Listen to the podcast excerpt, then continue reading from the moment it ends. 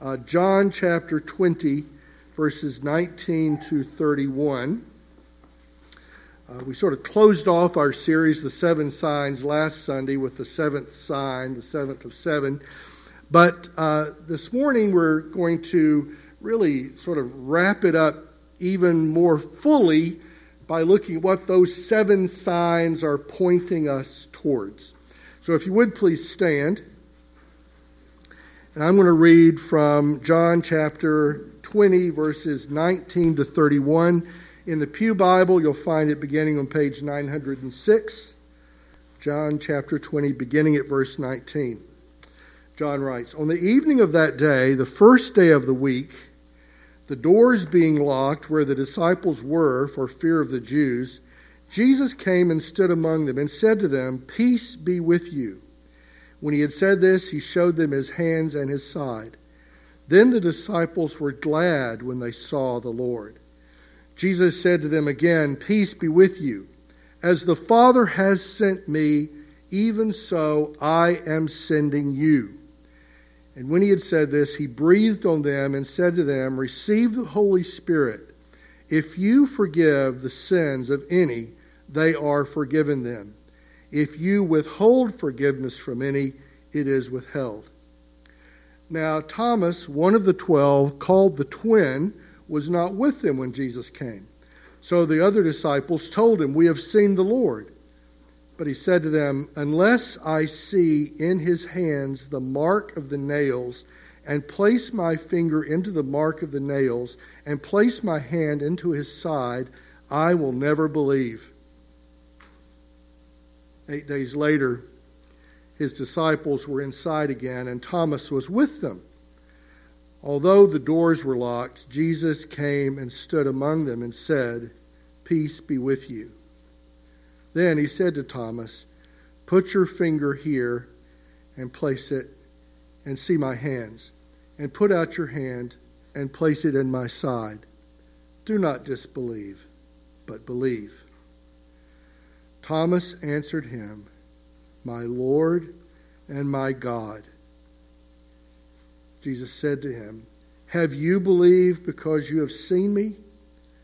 Blessed are those who have not seen and yet have believed. Now, Jesus did many other signs in the presence of the disciples, which are not written in this book. But these are written so that you may believe that Jesus is the Christ, the Son of God, and that by believing you may have life in his name. The word of the Lord. Gracious Heavenly Father, we pray that you would be pleased now to send your Holy Spirit upon us. And Father, as you gave Thomas the wisdom, the faith to see the risen Christ and to know exactly who he is, Father, send that same sovereign spirit upon us. Open our ears and our eyes that we might hear and see the truth about Jesus. In his name we pray. Amen. Amen. Please be seated. So, signs. Let's think a moment about signs. I'd like to look with you at three different points, beginning with the last of the three, because it comes last in this book. If you look at the end of chapter 20, verses uh, 30 and 31. This is my first point, and it has to do with the purpose. What is the purpose of all these signs? The seven that we looked at over the series on John's Gospel, uh, all the signs of Jesus' ministry. If you want to know about those signs, well, look at verse 30. What is the purpose of the signs? Now, Jesus did many other signs in the presence of the disciples, which are not written in this book. Verse 31 But these signs are written so that you may believe that Jesus is the Christ, the Son of God, and that by believing you may have life in his name. Jesus did many signs, uh, far more than are recorded here in the Gospel of John. Actually, a few of the other signs are recorded in the other Gospels uh, the capital G Gospels, the books, the Gospel books, which bear witness to the one Gospel that Ahmad talked about many weeks ago when we started this series. All the signs of the gospel writers point us towards who Jesus is, what he came into the world to do. And uh, John, here at the end of the gospel, the next to the last chapter, the concluding verses of this chapter, he, he tells us what all these signs are for. These signs are not random, these signs are not chosen because of uh, something particularly fascinating about the sign itself. Each of them was chosen and written about here in the Gospel of John with a purpose in mind. All these signs have been written down so that you and I might believe. So that we might believe in Jesus. And secondly, by believing in Jesus, have eternal life in Jesus, have life forever with Him. Um, that's the purpose of all these signs. That's the purpose of these gospel writers' gospels. Uh, that's the purpose of the gospel, is that we might put our faith and believe in Jesus and know Him as He is, know Him as the person that He is. If you look over at the end of John chapter 21 and uh, look at verse 24, John concludes his gospel in this way. He says, This is the disciple who is bearing witness about these things. This is John's testimony. This is John's version of what Devin and Haley just did. An extended version, 21 chapters long. John bearing witness, giving testimony to who Jesus is. This is his personal story, things he saw with himself, things he heard himself, things that Jesus taught him. So flip back to John 20, verse 30 and 31. That's the purpose of these signs. Uh, that's the purpose of everything that John recorded for us, is so that you and I will know who he is, and so that you and I will live on the basis of who he is. We can believe in him, and on the basis of believing in him, we can know life forever with him. So that's the purpose. Let's think for a moment about the power. It's one thing to have purpose, it's another thing to have power. Let's think about the power to fulfill this purpose. Where does it come from? Well, John actually answers this question in verses 19 to 23. The power. We have a purpose. What is our power? Verse 19 says, On the evening of that day, the first day of the week, that is Easter Sunday, that evening, on that evening, the doors being locked where the disciples were for fear of the Jews, Jesus came and stood among them and said to them, Peace be with you. Uh, this is Easter Sunday night. What an amazing day.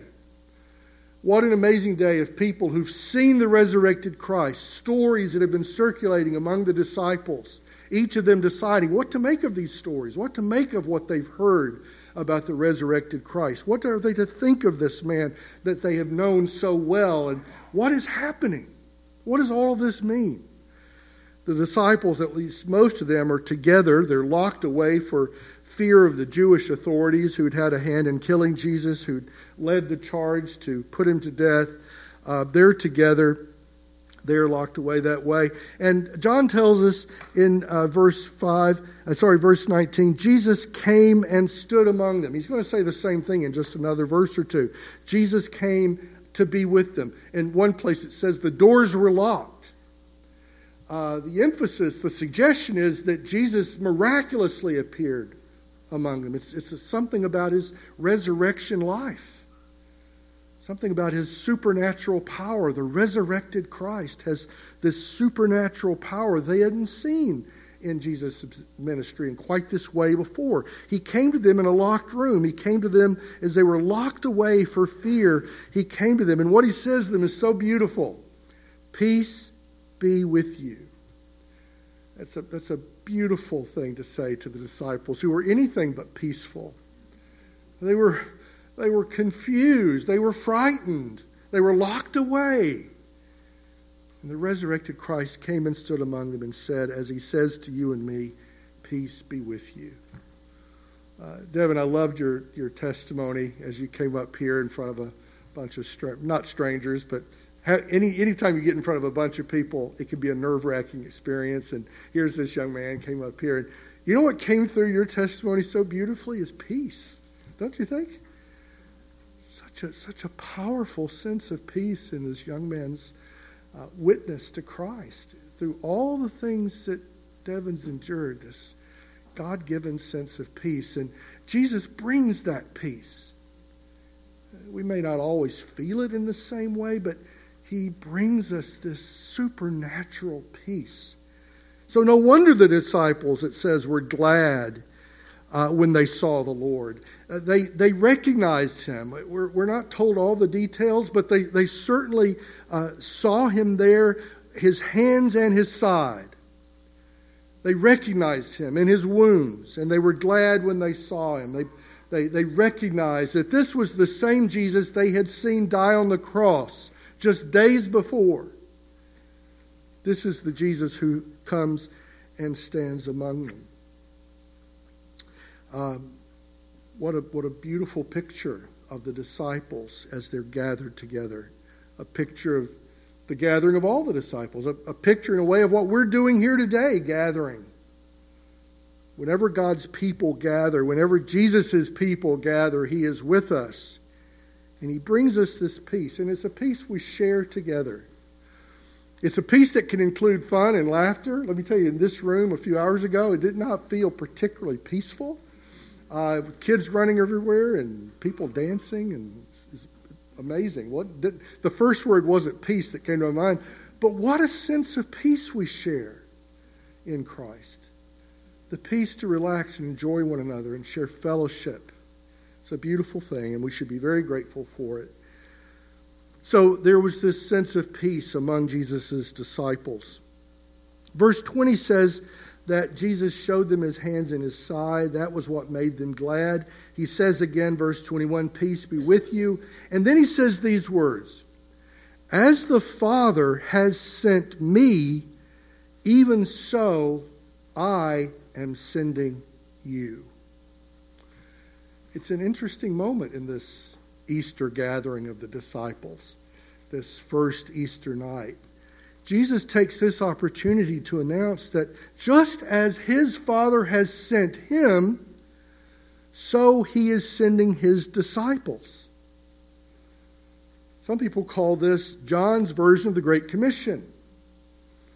Uh, just as Matthew writes about Jesus sending his disciples, so John here records Jesus saying, I'm sending you. Just as my Father has sent me, so I am sending you. This is, if you will, John's description of some of the same ideas and impulses, the, the focus of Jesus' ministry, chronologically a different time, but that same idea that that Jesus communicated in Matthew, so Jesus here in John chapter 20 is communicating that same sense of sending. And it's also interesting that it, it includes some of the themes of Pentecost. Verse 22 When he had said this, he breathed on them and said to them, Receive the Holy Spirit. If you forgive the sins of any, they are forgiven them. If you withhold forgiveness from any, it is withheld. So, with Jesus' commission, with his saying, This is what I'm sending you to do, he also gives them the power of the Holy Spirit. Now, he's going to do even more of that at Pentecost. But here in John's Gospel, it's recorded that the resurrected Jesus, as he commissions them, as he says, This is what I'm going to send you to do, he also breathes the Holy Spirit on them. What, what a powerful picture of Jesus empowering his disciples with his power. He breathes on them.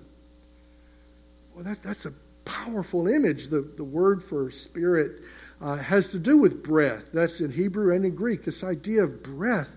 The, the spirit is intimately connected to Jesus' own person. He breathes the spirit and they are empowered to forgive sins. They're given discernment when not to forgive sins. They're, they're actually told that uh, part of their being sent includes this idea of, of forgiveness and proclaiming forgiveness. Now, who was Jesus talking to? He was certainly talking to the 12. Uh, they're described down in verse 24 uh, the disciples, uh, the 12, including uh, all those who uh, had been a part of Jesus' ministry. Uh, of course, Thomas was not in the room for this experience. He wasn't there. And actually, over in just across the page, uh, John chapter 19, verse 38, Joseph of Arimathea is called a disciple of Jesus. So it would have certainly included most of the 12, maybe all the 12 except Thomas, but certainly most of the 12 are sort of implied. They're there in the room when Jesus commissions them, when he, when he gives them this empowering spirit. Uh, it would have included the 12, but actually the word in John's gospel is, is quite broad. And, and certainly later on in, in, in Luke and in Acts, the idea is it's not just the 12, it's, it's the whole fellowship of all the disciples would have been gathered together. How many were there? We're not explicitly told. We do know there aren't many of them in, in Acts chapter 1. They were gathered there also together on that first Pentecost. All the disciples were gathered together, the 12 plus other disciples.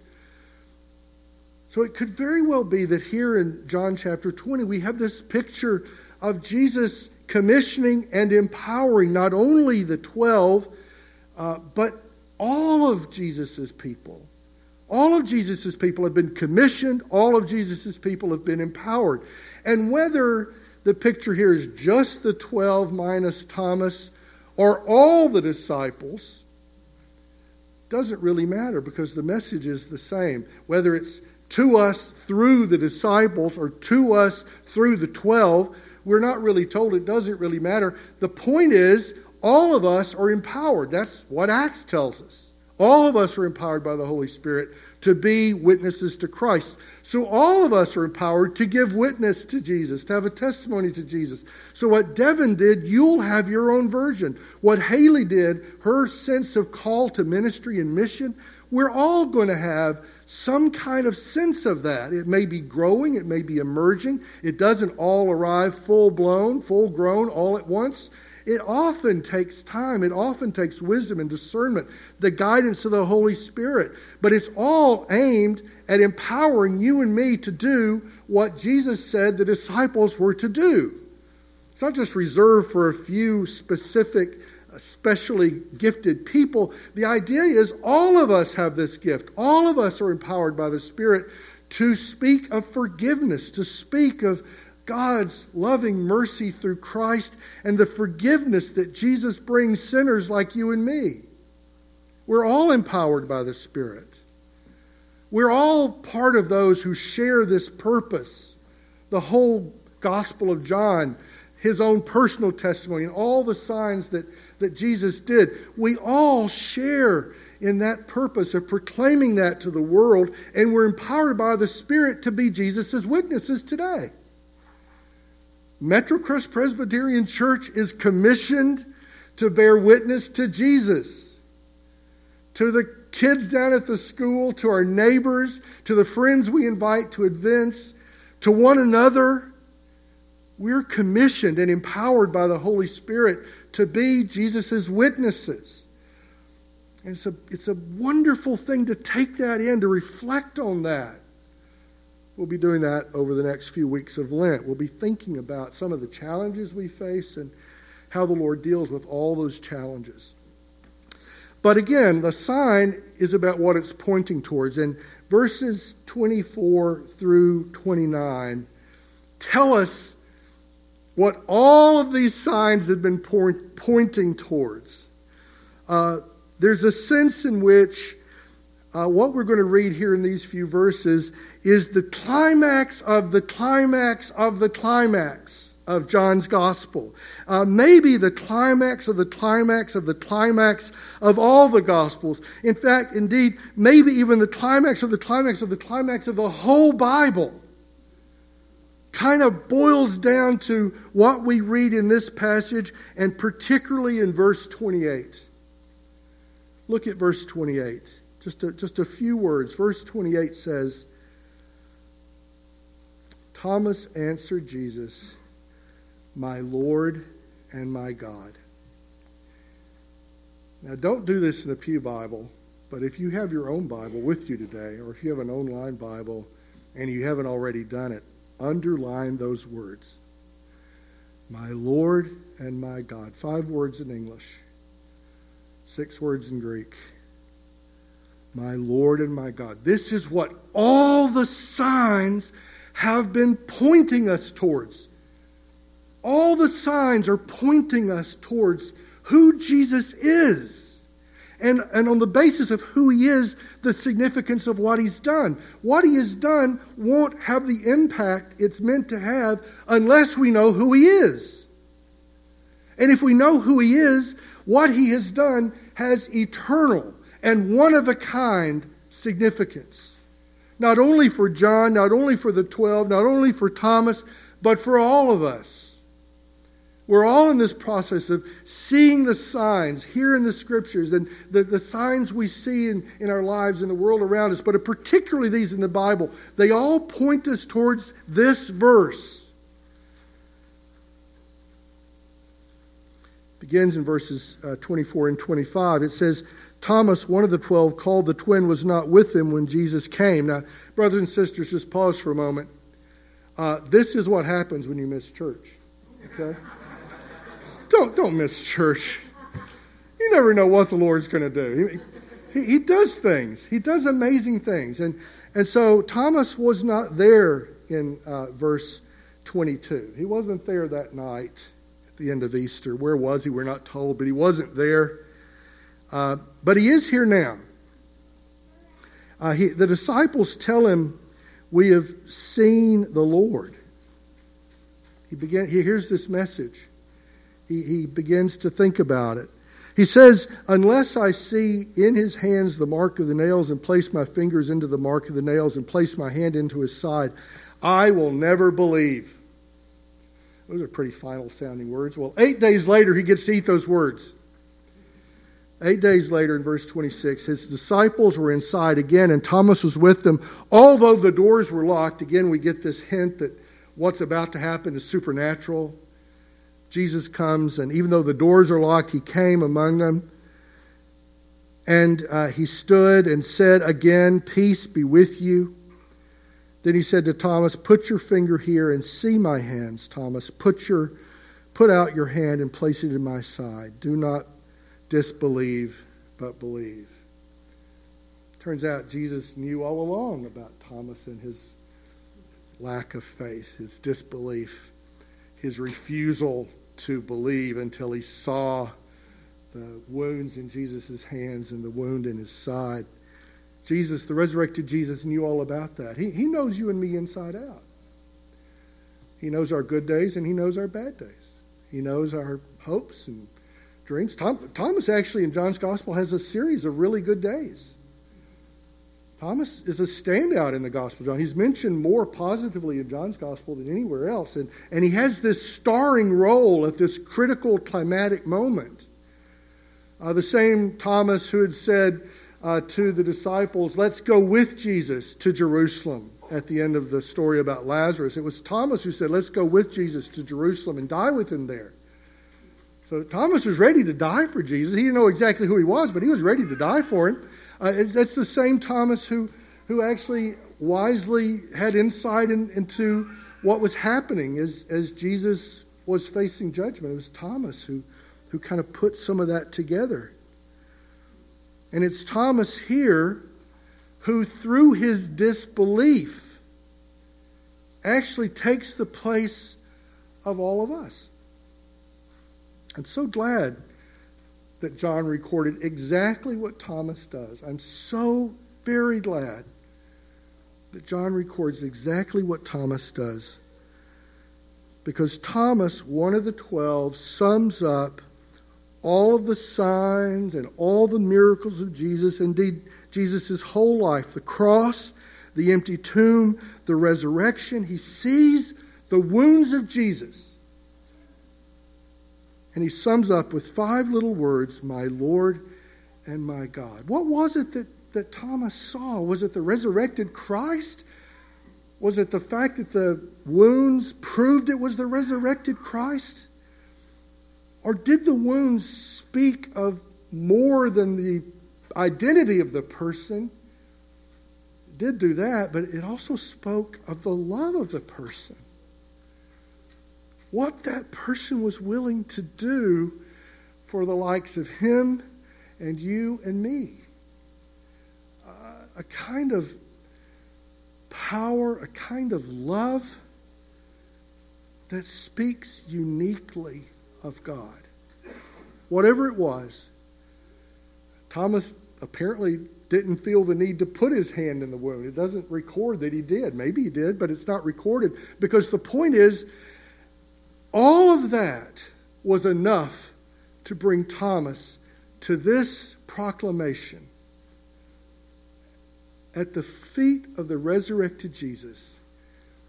Thomas looks at him, whom he knew so well. He said, You are my Lord and my God. The Lord, the Old Testament name for God,